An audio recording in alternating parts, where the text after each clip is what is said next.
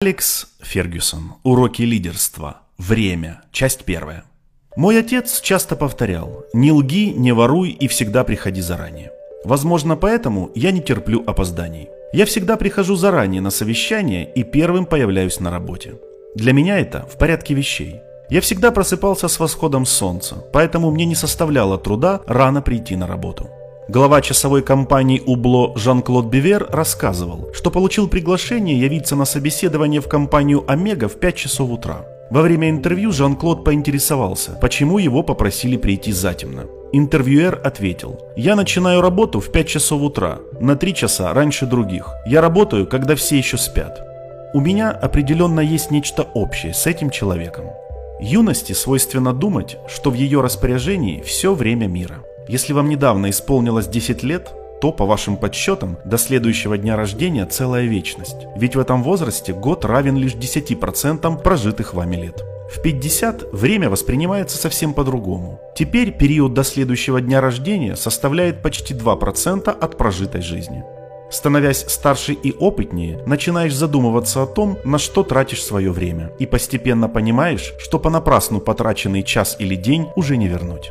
В юности мое желание выжать максимум из каждого дня объяснялось тем, что я работал в двух местах. Ученику слесаря-инструментальщика приходилось выходить из дома не позднее 6.45, чтобы показать пропуск на проходной в 7.40. После работы или в выходные, вместо того, чтобы пойти в паб или бильярдную вместе с другими учениками, я играл в футбол.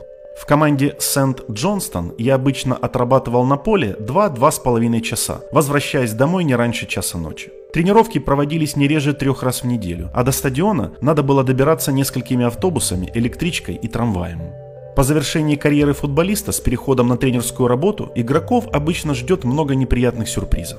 Во-первых, их неприятно поражает продолжительность рабочего дня. Сегодня, если вечером нет матча, рабочий день игрока заканчивается после обеда. В обычные дни большинство из них после тренировки отправляются домой, чтобы отдохнуть с каким-нибудь цифровым устройством в руках.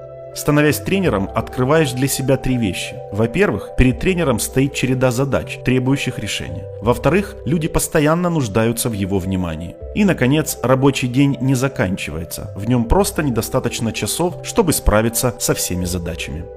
В первые годы тренерской карьеры мне не удавалось правильно распределять время. Мои потуги вызывали жалость у окружающих, поскольку я все пытался делать сам. В довершении всего, будучи главным тренером Сент-Миррена, я еще и управлял двумя пабами, расположенными на расстоянии трех миль друг от друга. Ферги находился в Киннинг-парке неподалеку от Гована, а Шоу в Бриджстоне. Я взялся за это дело только потому, что игра в футбол и тренерство в Ист-Стирлингшире на полставки не позволяли содержать молодую семью.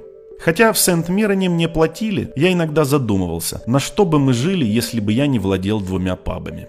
Из-за чрезмерной занятости я видел своих мальчиков только на регулярных спортивных состязаниях в школе, а на семью мог выделить лишь несколько часов по воскресеньям. При переходе в Абердин я продал пабы, поскольку хотел целиком сосредоточиться на футболе. В новом клубе мой рабочий день продолжался 12-14 часов, но и добравшись домой, я не переставал работать. Ведь мне нужно было еще поговорить со скаутами, тренерами и игроками. В неделю я работал больше часов, чем мой отец, хотя жаловаться мне не приходило в голову. Он трудился намного тяжелее, чем я когда-либо за всю свою жизнь.